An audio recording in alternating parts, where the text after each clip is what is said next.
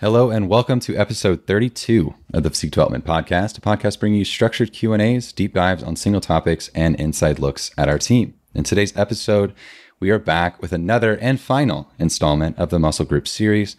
In this series, we take a deep dive on specific muscles each and every episode. You'll learn the function of the muscle, common training mistakes, misconceptions about that muscle group, go-to exercises, and why we program them for clients. We'll also touch on key execution cues to nail down your technique.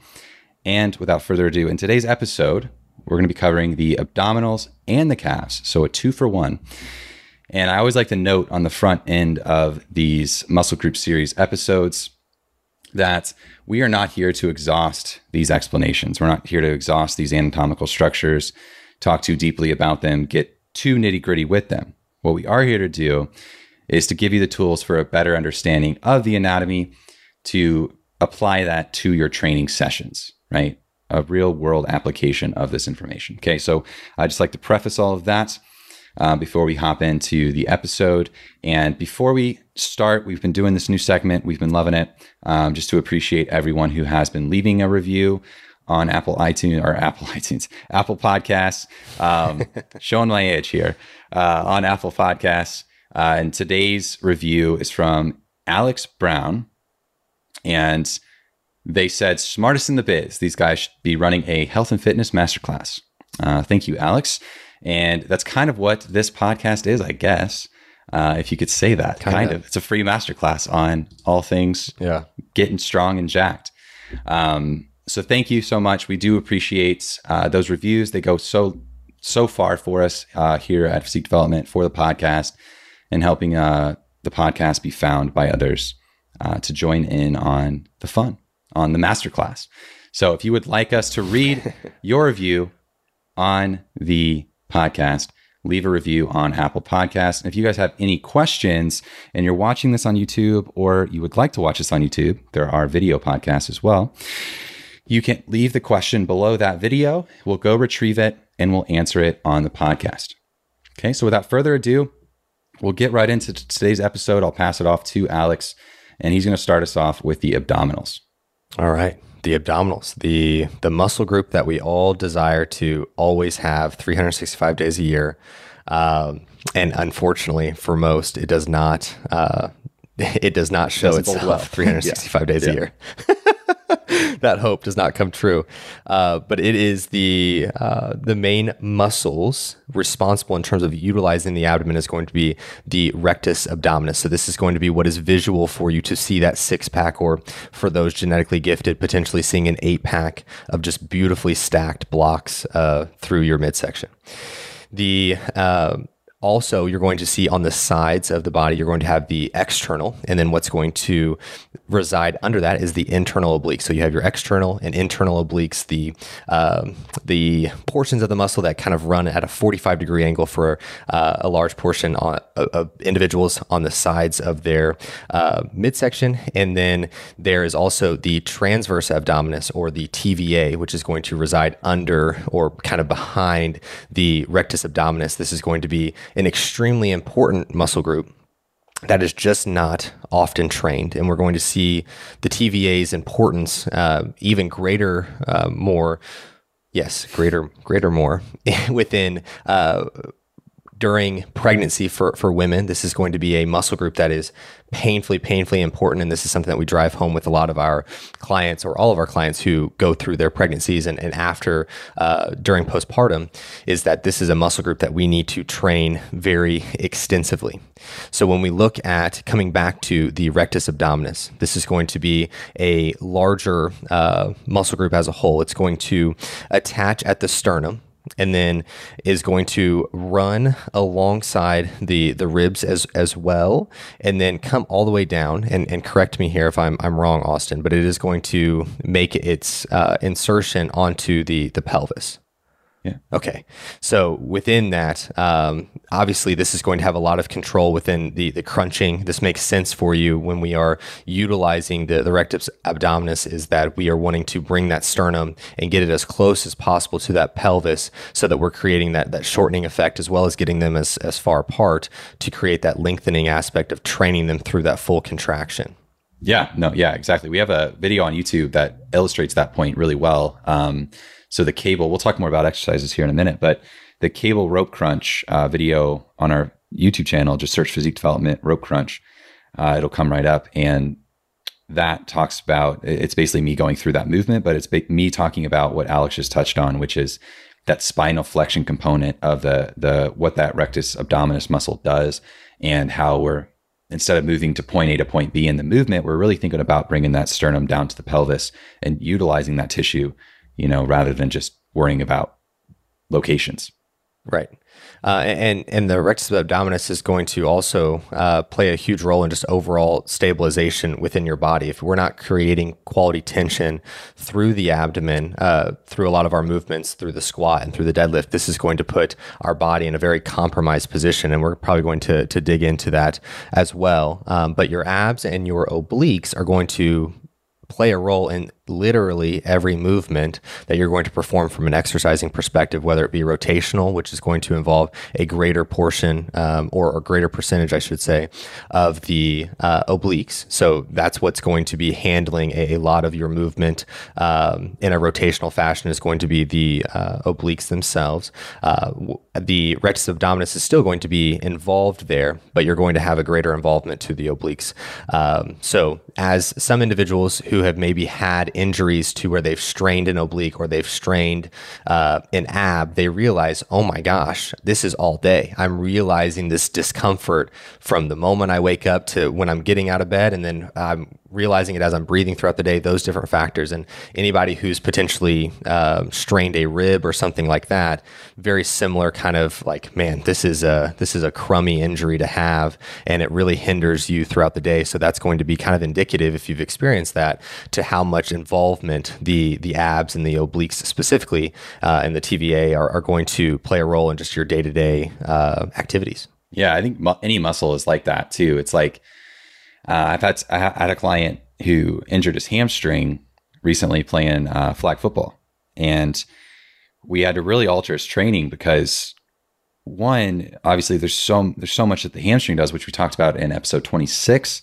Uh, if you want to go back and listen to that, um, it's another muscle group series episode. But uh, it's the same goes. You know, you sort of the point of bringing that up was you sort of realize how much these muscle groups play a role in your everyday life, not just moving load in the gym, right? So, especially these muscles that control breathing and, and respiration and um, all of these things that, that help uh, rotate and, and, flex the spine and the torso and, and control our everyday movement, uh, sitting up, you know, sitting down, standing up, all of these things, it's pretty wild. So, uh, the health of this tissue is paramount, and the health of this tissue is something that we want to really prioritize. And so we know that to be healthy tissue, we need to make that strong and resilient, right? Which is comes down to training this tissue well, uh, just like we do all their muscle groups. And the abs are no different than any other muscle. Uh, and how they they contract, they they they build, they hypertrophy, um, they do all of those things, right? So we need to train them very strategically with good technique and place that load uh, where we want it to go, and um, take care of that tissue and build resilience and, and strength there um, to help control these functions and, and keep it healthy. Yeah, and I think that before we get into the exercises for you guys, the the last note that I would like to make uh, pertain to the TVA, you can think of this as your um, your own lifting belt. So strengthening the TVA is going to serve as more of a bracing mechanism through a lot of these exercises that we spoke to the the the deadlift, the the back squat, those different factors. This is going to be a huge proponent for you, um, and something that we, like I said, work on. It, very specifically within our, our clients who are going through pregnancy or postpartum, uh, but even you know greater for the individuals who are uh, potentially going into like powerlifting meets or individuals who are wanting to you know uh, have very heavy loading within their just training in general. This is going to be a very important piece of the puzzle to have quality strength in because injuries that that transpire by having a weak TVA are, are very challenging to come back from and then take a very long period of time whether that be injuring your your back of sorts um, and and those different factors i mean that's going to be a long recovery period that you're outside of the gym um, and you know losing your gains if you will. Yeah, and I think too, even if you're able to stay in the gym and not not get injured, I remember when I was first really introduced to the the importance of the TVA in just normal training and in your ability to create tension, right? Um, especially in like back movements and, and things like that. Um, you know, let alone the the bigger compound movements like the squat and the deadlift that we were talking about earlier.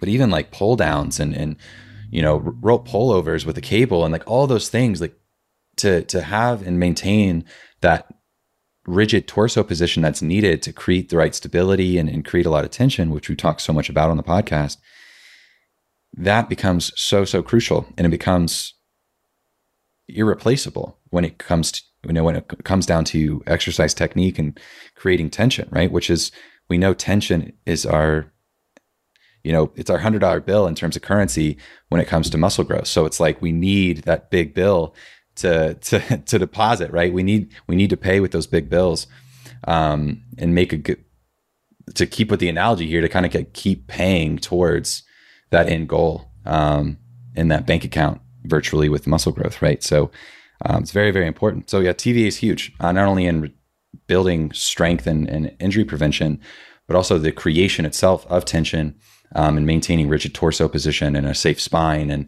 and again, that's going to work right the TVA. If you look at if you go online and look at, um, we have an article on our website as well about all about the TVA uh, and its its role and importance. Um, so you can go to uh, search physique, probably just Google physique development TVA or transverse abdominis uh, that article should pop up. But also, if you just want to Google transverse abdominis or TVA muscle, uh, you'll see how interconnected all of these muscles are, right? Um, and how, and also in my book, in the ab section in Science of Strength Training, in the ab section, chapter two, you can see how all these muscles function. And it's pretty crazy how all, how they all function and work together and which ones connect to which ones and which ones are really relying on the other one. And and so it's it's important to and as we get into these exercises here coming next it's it's really important to train these muscles strategically um, with choosing the right exercises right? It's not just about you know we we we go through all this trouble about having a variety of exercise selection. We go through all this trouble about you know lining up the resistance with the right muscle tissue when it comes to other muscle groups. And that's that has to be reciprocated with with ab training right so very important.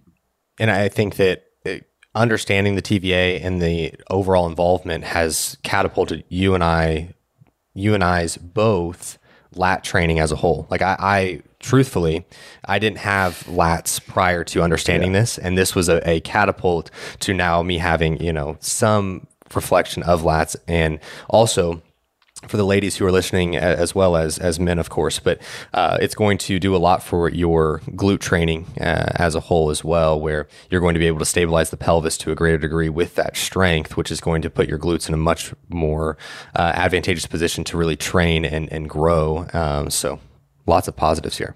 Vis-a-vis train your abs. Um, very very important. Very very important. And so we'll kind of get into exercises here. So what exercises to use? And you know, like this segment always is with the this muscle group series, it's it's challenging because we can't visually show you kind of what we're meaning, but we can at least talk about it and send you to the right places, right? So on our YouTube channel, we have and we'll have a playlist on there um, with all the ab movements that we have on our YouTube channel, and we're continuously adding to that, um, adding to our playlists on YouTube more and more. And so um, things like the rope cable crunch, right? So looking at a rope cable crunch, it's probably a movement you're familiar with to some degree. Uh, you at least seen people do it in the gym. Uh, and again, we're looking at training that that six pack muscle, that rectus abdominis muscle, um, creating, contributing not only to the structural support of that, but also training within that flexion component of that spine, right? Bringing that sternum down to the pelvis. And this is a great movement. The rope cable crunch is to, to do that, right? We can line up, we can get into a kneeling position and we can literally load a spinal flexion based movement. We can load the movement that has us literally extending at the spine to lengthen that tissue and then to crunch down and bring that sternum down to our pelvis while contracting that rectus abdominis really hard while being loaded in the right angle from the cable. So it's really it's really cool because you couldn't do that with a dumbbell, right? You need a cable for that. So um, and it really couldn't it'd be really hard to do it with any machine even. So um, you know, there's some machines that kind of do it, right? That crunch machine that's like debatable if it's as good as it should be or it's going to line up for everyone as good as it should, right? And that's that's the challenging thing about machines, but with that cable, right, you can set the right height to the cable, the right angles to the cable, and you can you can crunch really well um, to train that rectus abdominis.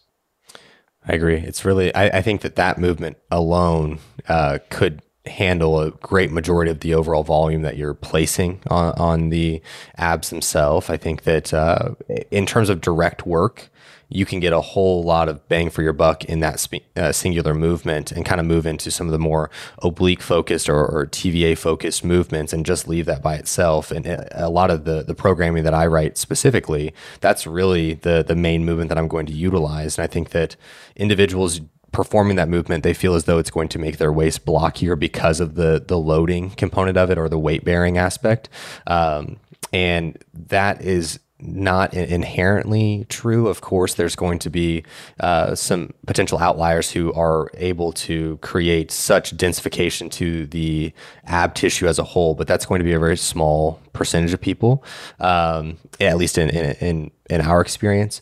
And within that, I think that having direct abdominal work is not going to, I, honestly, it's going to create greater control of the abdomen and greater appearance rather than creating this very bulky, dense look that some individuals feel as though if they train under a weight bearing uh, component to their ab training, that's immediately going to happen just kind of overnight, just as if I was to do a lateral raise and all of a sudden just have massive medial delts. It's almost the same application.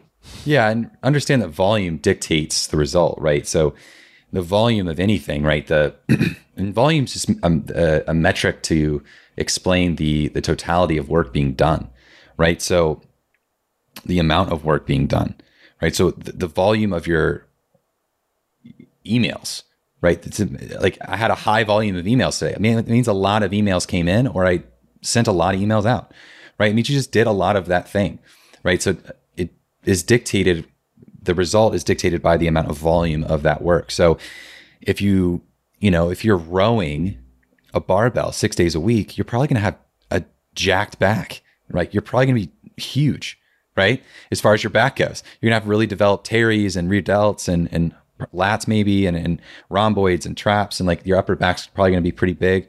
Um, if you're rowing six days a week with a lot of volume, right? And that's pretty obvious, right? So if you're doing these crunches six days a week, um, you know, with drop sets and, whatever whatever you're using, right? Um, understand that that's obviously going to play a role in how much these tissues are growing. But like Alex was saying, even hitting these muscle groups one, two times a week with movements that work really well doesn't have to add a ton of bulk or, or size to the tissue. It just adds the the needed neurological coordination and and sort of proprioceptive feedback that's needed to maintain stability and, and have some sort of sort of control and conscious control, right? And even subconscious control over these muscle groups. So being able to connect with your abdominal muscles is very important. Um, you know, down to let's say you're moving moving to a new apartment or moving to a new house. Like when you're picking up a box, it's nice to know that, okay, I, I have conscious control of my abdominals. I have conscious control of my TVA and my, my, my obliques, you know, as I'm carrying or picking up this box or carrying this awkward bookcase or bed or whatever you're doing, right? It's like in everyday life, it's very, very important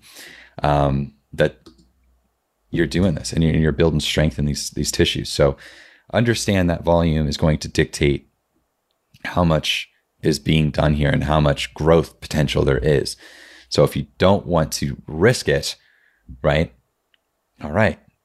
Just train it one one to two times a week, you know, two to three sets, you know, maybe six to 10 reps, and you're going to be in a pretty good spot to start to, to be in a you know, build that muscle group up from a standpoint of, of being able to connect to it at least, which is very good. Oblique cable crunch. I, I couldn't decide on who was going to say the next one. So who's talking? Um, you know, the oblique cable crunch is a really interesting one, and we learned this from um, Coach Hasselman in one. and it, has been a cool one um, because you know usually so the obliques are, are, are really responsible for lateral flexion, right? So bending over to the side or, or some sort of lateral based flexion. Um, so right, so uh, spinal flexion, just straight flexion, is us bringing that sternum down to the pelvis. Lateral flexion is us laterally doing that, right, in in a, in a certain angle. Um, usually to the side or kind of like to kind of like a 45 degree angle or something like that. Um, and this is a really interesting one because it's it's programmed in in the technique is kind of similar, uh, but setup becomes really important here. Alex, do you have much to add to the setup component of this to kind of maximize it? Setup wise, I find that it, it is very specific uh, for the the individual. One, it, it is going to play a big role in terms of overall flexibility. You're going to expose yourself quite quickly if you're not able to rotate properly or, or, you have something going on in your lower back specifically. So this could be something where it's like, oh, we, we have other things to address. Um, but in terms of the the overall setup, I find that um, f- facing away from the the cable, but also giving yourself enough of a gap more so to allow for that cable to come across your body has been the the best. Now I have had athletes who are going to be facing that cable and then kind of going in that same arc of motion and having better tension that way. So I've had a kind of a, a mixed bucket of, of individuals who have had better experiences with both. Um, I, I, think the the video that we provide on our YouTube is it, it is facing away from the cable. Is that correct? I can't remember. I can't remember if it's facing or facing away, but I know we'll be updating it very soon. So if you yes, if you're we'll be updating that one soon. Yeah. Um, but I, I, think that it's a movement in which you've got to kind of play with it a little bit from a, a, a, individual perspective to find what feels the the best for you and kind of navigating through that, understanding where the um, what tissue you're trying to target and the anatomy of that is going to be kind of your base. And we've talked about those things today. Uh, but on, like once you have that understanding and understand kind of where the the arc of motion that you're wanting to accomplish, it becomes a little bit easier in trying to get what's set up is going to be the absolute best for you. Yeah, exactly. It's, well, good, you know, well yeah. said. Good points. Um, thank you. Thank you. The next ones are we're kind of roll through those, um, but the decline crunch or other crunch variations, right? Kind of like a lot like the rope cable crunch. We like the rope cable crunch because it is so individualized to that person and, and to the angle at which the load's coming from and the resistance and all of that stuff. Um, but the decline crunch, like a normal crunch on a decline bench or something, or even a flat bench, you can work work well through.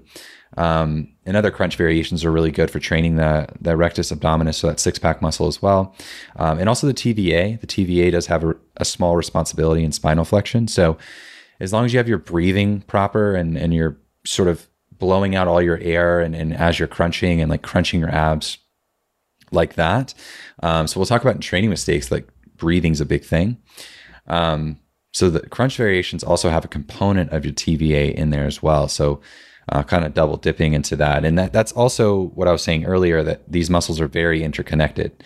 Um, so, you know, if one's doing the major role in something, the other one may have a smaller role in that. And that's very common across the body. And we've talked about throughout the muscle series, muscle group series, that, you know, we have these muscle groups that oftentimes aren't working in isolation and often are never working in isolation, right? They have muscles that are synergistic to them and they help them and assist them along the way throughout a range of motion. So, another thing to add. So, decline crunch and other crunch variations. Uh, the dead bug, which is a very funny name for an exercise, but you'll kind of get the gist of it if you go go on YouTube and look at it. Um, you're lying on your back, and you sort of kind of look like a dead bug does um, when they're on their back. So, I do get the the name. Um, stir the pot. Uh, we have that exercise as well. Uh, on our YouTube channel. It's also all these exercises are also in my book, Science of Strength Training. So if you have that, you can look in the all these muscle or all these exercises are in that book. Um, also on our YouTube channel. And then so stir the pot. That's using a Bosu ball or an exercise ball, um, kind of in a plank position, if you can visualize it. And you're kind of like stirring the pot, right? You're stirring the ball kind of with those those forearms as you're maintaining your torso position, right? And it, it comes extremely challenging you'll notice as soon as you put your arms or forearms even on the ball, like you're instantly sort of like shaking or trying to like not rotate or not fall off the ball, right? So before you even start to stir, right, just try to h- maintain a plank on an unstable surface. You know, quickly learn that that's a more difficult task than you think think it is. Um, and then the next ones, uh, before we get into the training mistakes, the next ones are like plank, right? So just a normal plank and like a hollow hold, which is sort of a you're lying on your back and you're bringing your your toes up and your arms up when they're straight above your head, and you're kind of just maintaining. Imagine you're you're lying in bed and you're sort of like trying to create momentum to get up. You know, where you kick your feet and your arms up, you're trying to get, you know get yourself up out of a very plush bed. That's sort of what it is, and it may actually help you get out of bed. Who knows? Um, so training mistakes, Alex. Let's dive into those. Yeah. Um, so with training mistakes, I think that the the breathing uh, component is, is, one thing in which individuals uh, struggle with. So one thing that we teach is that we are going to be uh, pushing out the air as we're going through the the concentric uh, portion of the movement. So as we are are crunching, we're we're blowing that air out to where when we get to the full point of, of contraction, we have blown out all of our air, and that contraction is is very very stout. Um, you will you will feel that, uh, and then you're going to be kind of rebracing or almost filling that air back in as you're going through the eccentric portion of that movement specifically, and then you're kind of uh, reestablishing your uh, breath prior to going into the uh, the next repetition. So that leads us into the the second training mistake that many individuals will make is that they they are going too quickly. And so within this eh, and and how we've already spoken to the insertion and the origin of the uh, different muscle groups that we're speaking to today, there's a lot of other muscles that can be involved here uh, because of the moving parts and, and how interconnected uh, our midsection is in general. And so what will happen is that if we're rushing through these movements, the the lower back can play a, a large role in, in this. The hip flexors can play a very large role in this. If we're speaking to a movement such as like the uh, cable rope crunch. That I mean the the the biceps, the lats, the the rear delts. There's a lot of other things if we're trying to rush through this and and kind of like bouncing through this where momentum can really play a large role. Um, that can be a problem. So having a lot of control and and really focusing on on uh, contracting the tissue that we're wanting to train, just as we are within every other muscle group. But this is one where we have to have kind of an extra emphasis or an extra ten percent of emphasis um, to make it happen because of how other muscle groups can play such a large role and you're not even aware. So something like the decline bench where you're like, man, my hip flexors, I'm getting all hip flexors here. I don't, I don't know what's going on. It's like, okay, one that the decline may be too great that could be a part of it and your abs are just not strong enough to really pull you into that position that could very well be a piece of the puzzle and de- decreasing the, the the decline that you're experiencing could eliminate that or you could just really be rushing yourself like if you feel yourself kind of go into um, sp- spinal flexion and you kind of push your your hips up and you're like all right i'm gonna do this crunch and you kind of like heave yourself forward that's a sign that we, you're in a position either you've got too heavy of a medicine ball that you're you're trying to accomplish here or uh, you're just not your abs are just physically not strong enough to get you out of that position. So you have to to equate that and, and swallow your pride a little bit when you're selecting loads uh, for the training abs the the final cue is is one that we use with all of our movements and and understanding that it's not just uh, about going from point A to point B within your exercise, but more so how can we go through the full contraction and and maintain tension if it's possible within the con, uh, the constraints of that singular movement, but can we maintain tension from the the moment that we're in the the lengthened position specifically within the exercise to the shortened range and through the mid range how can we maintain quality tension throughout the entirety of the movement um, and not just think about okay well I, I went from point a to point b the one repetition's done how can i maximize the overall quality of this exercise yeah was there anything anything else we wanted to mention on abs there because we want to move on to calves next no, I don't think so. I think that that was probably the most extensive we could have really touched on abs in general. I think so too. Yeah, that was very, very. yeah. I, am going to applaud us on that one. Um, the the calves. All right, moving on to the calves. So kind of switching gears here, um, to those lower stumps of the leg. Um, something Alex and I have been striving for our whole lives, and may get to someday and that is the calves, right? So the calves, the main muscles that make up the calf are the gastrocnemius and soleus, right? You've probably heard of those if you're somewhat in the in the industry or, or have gone through that uh, anatomy education. Uh, and the calf muscles, and most notably the gastrocnemius and soleus, because there are other muscles involved, but those are the main ones. Um, they mainly plantar flex, so point the toes down of the foot and ankle, right? So they're responsible. Like if you're standing and lift your lift your leg up, and you point that toe down, you'll feel that calf sort of light up and turn on, right?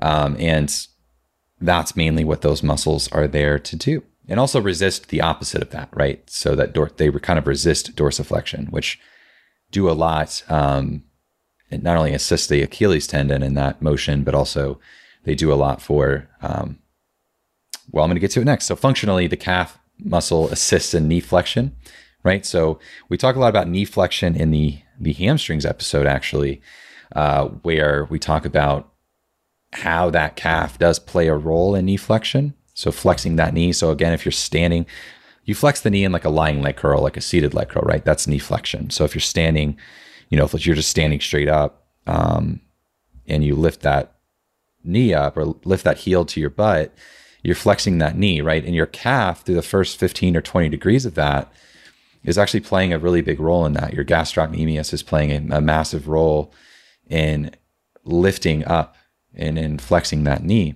right? And assisting, trying to assist that hamstring in that in that um, that movement. Um, and then also, it plays an important role in knee stability, right? So if we're doing things like loaded carries, right, we don't think about our calves much when we do things like farmers carries or something like that, but the knee is playing a big role in stabilizing the hand or the calf, sorry, is doing a big job in, in helping stabilize the knee in that movement um, which is very, very important, right? So having strong, you know, you don't have to have these monstrous calves, but you at least need them to have some strength and be strong. And and uh, it's kind of like the cat or the the ab thing, right? So, you know, as most of us want to have, especially the men in here, I know some of the women even probably want to grow our calves a bit. Um, it's important that you do train them, right? Because you need to have some strength and and again neurological connection and coordination within those those muscle groups so they can play into stabilizing that knee. And also, they help stabilize the knee in other movements like the squat, lunge variations, deadlifts, things like that, right? So, um, very, very important uh, when it comes to to calf training, which again, Alex and I have been in pursuit of that since the early days, doing our best, you know. Well, I don't, I don't know if in my mind I've been doing my best. we're doing it. I don't know if it's, we're doing our best. We're doing something. There is participation. Right. If I was my own client, I'd be like, ah, this is participation award, much, much less than your best. Um, but I will add to the the component of of just individuals wanting to grow this for bikini competitors, uh, really any any competitors who are going to be in heels um, for their their competition. This is going to be a very large component to your look as a whole. Um, and I know that not many people talk about it, but you're going to see that if you are not training your calves properly and you have very well developed hamstrings and, and quads and your glutes are in great positioning, and then you go from the knee down and you have kind of a peg leg and you're in heels, that should put you into this beautiful presentation of, of plantar flexion where you have this slight just flexion transpiring within your uh, gastroc specifically. And you see that it really takes away from the look. Whereas if you just have a little bit of density there, because you're going to be in that slight degree of plantar flexion the entirety of your time on stage, so you're going to have that little bit of, of flexion already transpiring but it's going to add so much to your look, especially if you're putting in so much time to have your hamstrings and your glutes into this great position. Um, and, and, for figure athletes, when you hit your front, uh, front pose and you have these beautiful sweeping quads and then you go down from the knee down and uh, from the knee to the ankle and it's just kind of like this peg really takes away from your look. So understanding that this is a big piece of the puzzle that you're kind of overlooking, especially as you get to the national level and, and furthermore with the pros. Once the, I mean, this is a, a big piece that we work with our, our bikini pros on is that the density that's carried through those calves is very important to the overall presentation. And so understanding this is, is very important. And a lot of the things that we're going to talk about within the exercise selection and uh, execution are, are very important. Yeah, yeah, exactly. Um, so in terms of uh, that's also why uh, Alex wears heels everywhere. So if you guys see Alex in public, yes, I, I, just started yeah. that. I'm still working on it. Um, this is also to help our bikini and figure athletes pose. I feel like you know I should just take that over as well and, and really put on the suit. If you're the real coach you claim to be, I mean, I think you should do that. So Um, yeah, it only makes sense. So go to exercises. The um, there are some obvious ones here, but there are some non-obvious ones that I, I, wanted to touch on because we not only use them within client programs, but also they can be uh, advantageous to you uh, within your programming, depending on how you like to work out. Um, so go to exercises standing calf raise. We've all heard of that one, um, but does a great job at training the the gastroc and also the soleus. Um, and the seated calf raise um, does a great job at training mainly the soleus through a larger range of motion, but also does train the gastroc, right? So um, through a smaller range of motion, but they're both still in there. And I think, you know, I know Alex and I have been taught throughout our schooling that because that knee is flexed, the gastroc has no role, right? It's out of the movement, which isn't true. Yeah. I've, I've, I think that I don't, I don't know how you came to that conclusion, but through practice for me in terms of application, it became very abundant that that in theory makes sense, but in terms of application does not work. Yeah, it doesn't work and it doesn't quite make sense to me because how would you completely remove something um, that is there and, and, is responsible for a role of plantar flexion, right? Um, but also, um, we're in knee flexion. So when we're seated, we are flexing the knee, right, which shortens the gastroc, um, just like you would when you're you're doing a lying leg curl or, or a, a, seated hamstring curl. You know, and that's why your calves are in, involved in that movement because you're flexing the knee, right? You're shortening the gastroc when you do that. And so when you're in a seated position, your gastroc is flexed, or your yeah, your knee is flexed and your gastroc is just shortened in that position, right? So that doesn't mean it's not working or not involved. It's just probably one, it's already shortened and it, it's working through a shorter range of motion um, as the as a as a muscle belly itself. But I, I do, you know, it's definitely still involved, um, especially when it comes to uh, when it comes to knee stability, right? Because yeah, I, I think that uh, within the uh, within that positioning more so it, it has to be involved. It's just going to be having it's working from a compromised position with it already being shortened is kind of for the listeners to to think about it is that it's just not in the most opportune position to work but it still is going to get some work in, in some capacity just in a more compromised position. Exactly right. Uh, we you know alex and i really love this stuff so we probably went too into the weeds on that one but um it's it's important to know like it's still it's still there. It's still working, right? And I, I think through vague infographics, a lot of times online, we can sort of be sent in the wrong direction in our, our way of thinking about it. So, um, not out of their intent, but just out of just not being able to articulate it maybe over that imagery or, or through the caption or whatever else. Right. So, um, just something to note.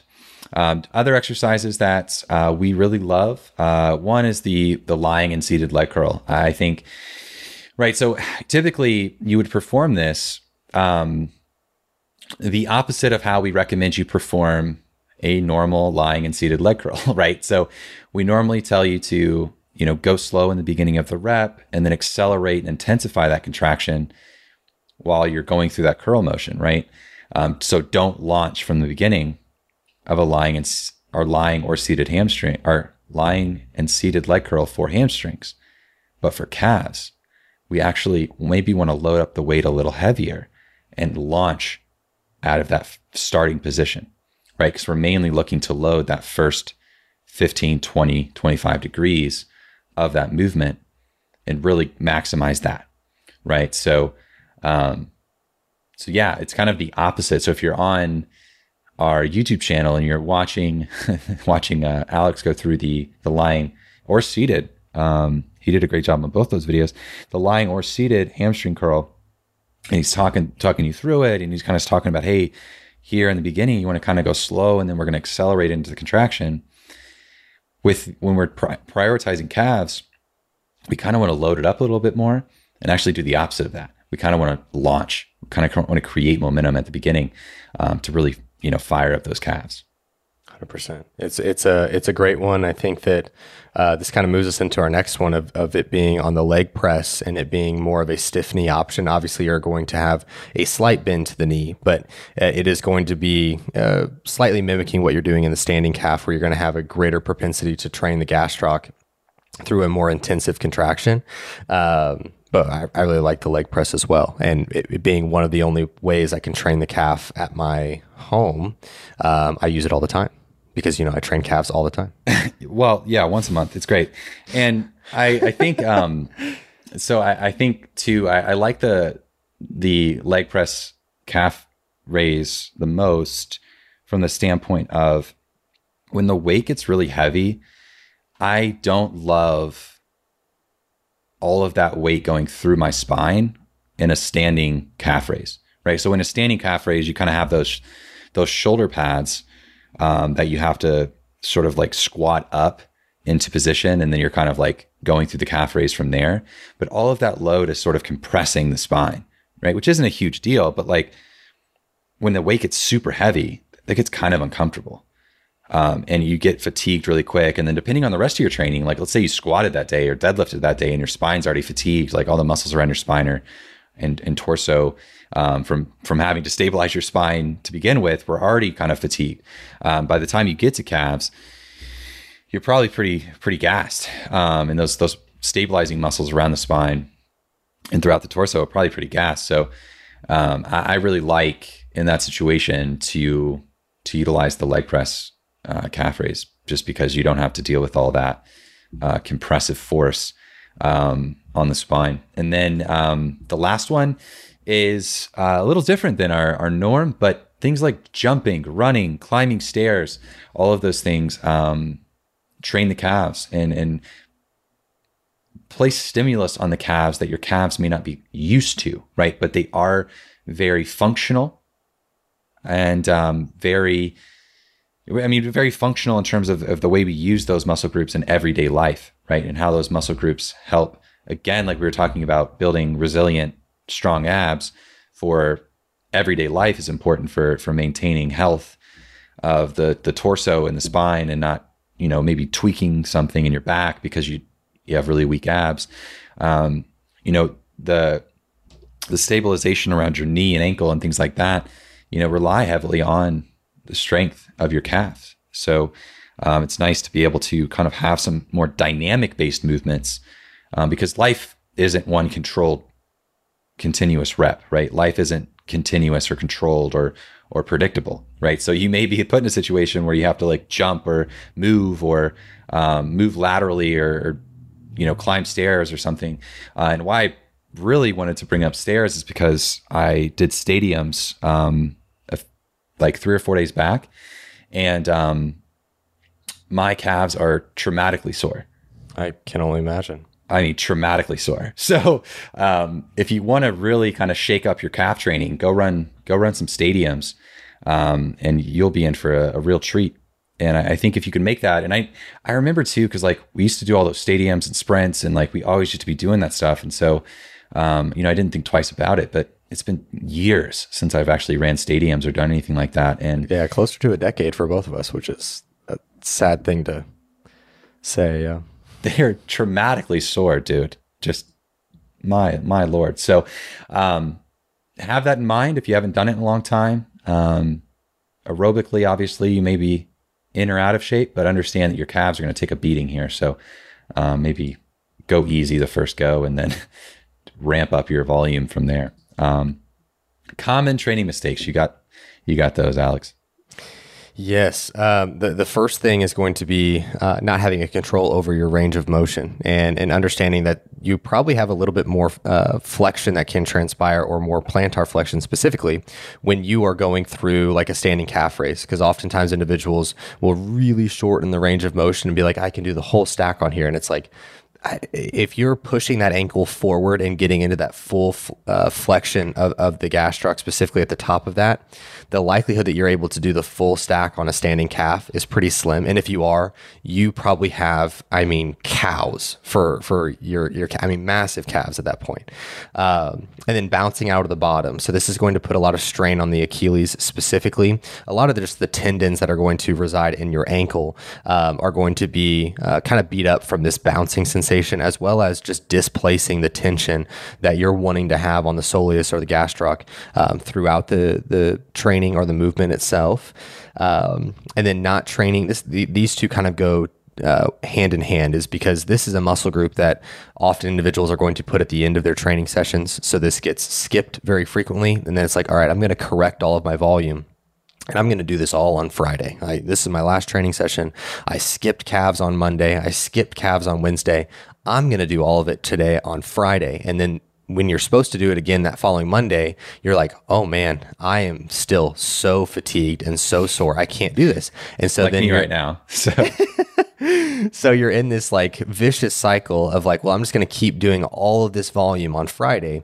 Whereas understanding if we can if we can have proper frequency and volume allocated to where you're not having this tremendous soreness, you're going to have better results as well as being able to handle a greater uh, degree of load per per set or per exercise comparatively of like okay i'm going to do 12 sets on friday and hope to be recovered on monday. Whereas if you did maybe four sets on monday wednesday and friday and you're able to recover adequately from those and utilize a higher load your growth is going to be better as well as once you get into a rhythm with doing something it's just going to become a little bit more second nature as well. Whereas you get into this kind of routine of like well i'm going to do calves like once a month and you're you're going to be frustrated one with with the lack thereof of growth, as well as just this ridiculous soreness that you are going to experience probably for a, a, week. And if I sound like I'm coming from a place of experience, it's because I yeah. am. it's something that I have done, especially early on within training. It was something that I pushed off a ton and thought, you know what, I can just correct the volume by throwing it all in one session. And then it was just like, well, I'm sore for like two weeks and I, I just can't get into a rhythm. So if you can find your rhythm and just prioritize these small things, I know that it seems uh, monotonous and, and whatnot. There's not a whole lot of exercise selection or variance in terms of how to hit the tissue. It's very, you're just, you know, moving the ankle, it feels like. And, and you are. But you know, if you need to like gamify it and, and, put yourself into a more enjoyable scenario within the training, or putting it at the beginning of your training session, if it's not going to affect um, your other volume uh, of, of, stabilizing the knee or what have you, that's not a terrible idea to go ahead and do that. I know that for some of my athletes specifically, if I put their calf training at the front end of an upper body session, that's probably the, the greatest likelihood that they get that volume done comparatively to me putting it at the end of a lower body session where they've just destroyed their glutes, their hamstrings, their quads, and then they're like, okay, well, the calf training, yeah, I can probably skip this. You know, so I think that adjusting it to where you're like understanding yourself and being honest with yourself is going to be big anytime that you're writing program design for yourself. Yeah, I know where you fall short as a as a as a human, um, and as a lifter. Um, but you know, too, like you can, you know, just tricks, right? Trick yourself into doing it. Like you know that you may want to have your pre workout kick in. You know, maybe start drinking your pre workout.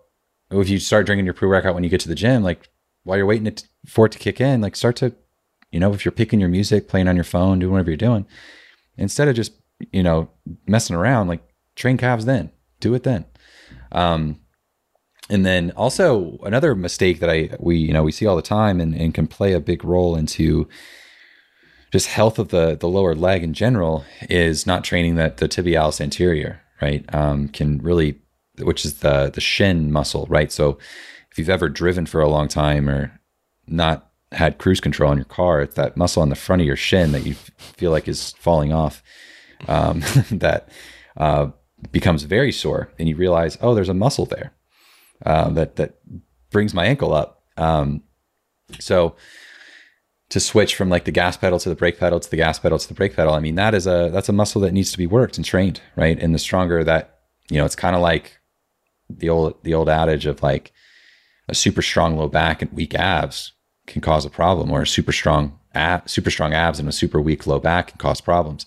Same thing with like you know an a agonist antagonist muscle group, muscle groups that that are you know in sync, work in synchronicity and work together, sort of work in harmony, and help opposed force, it's important that those muscles are strong. So,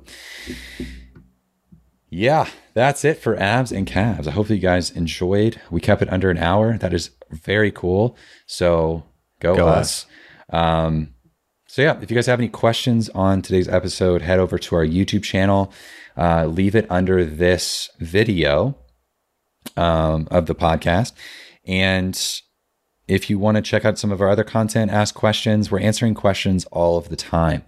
Um, we're in there every single day or every other day answering questions from comments. So um, if you guys have questions when you're when you're you know lurking around on our YouTube channel, first subscribe. Um, but secondly, don't be don't be a creep. Just subscribe. Um, while you're there lurking around and watching videos, learning, leave it leave us a comment, leave us a question, and we'd love to we'd love to get to it. Um, and that's going to be it for us today. I don't know if Alex has anything. No, no, doesn't have anything. All right, that's it from us. See ya. Bye. See ya.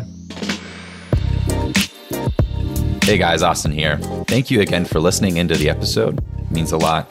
If you can, please head over to Apple Podcasts and leave the podcast a five star review. This does help us grow and be found by others. Also, just wanted to mention if you guys are interested in free education based around training and nutrition, be sure to check out physiquedevelopment.com backslash free education, where you will find free downloads, videos, articles, etc. No strings attached. Again, thank you. Chat soon.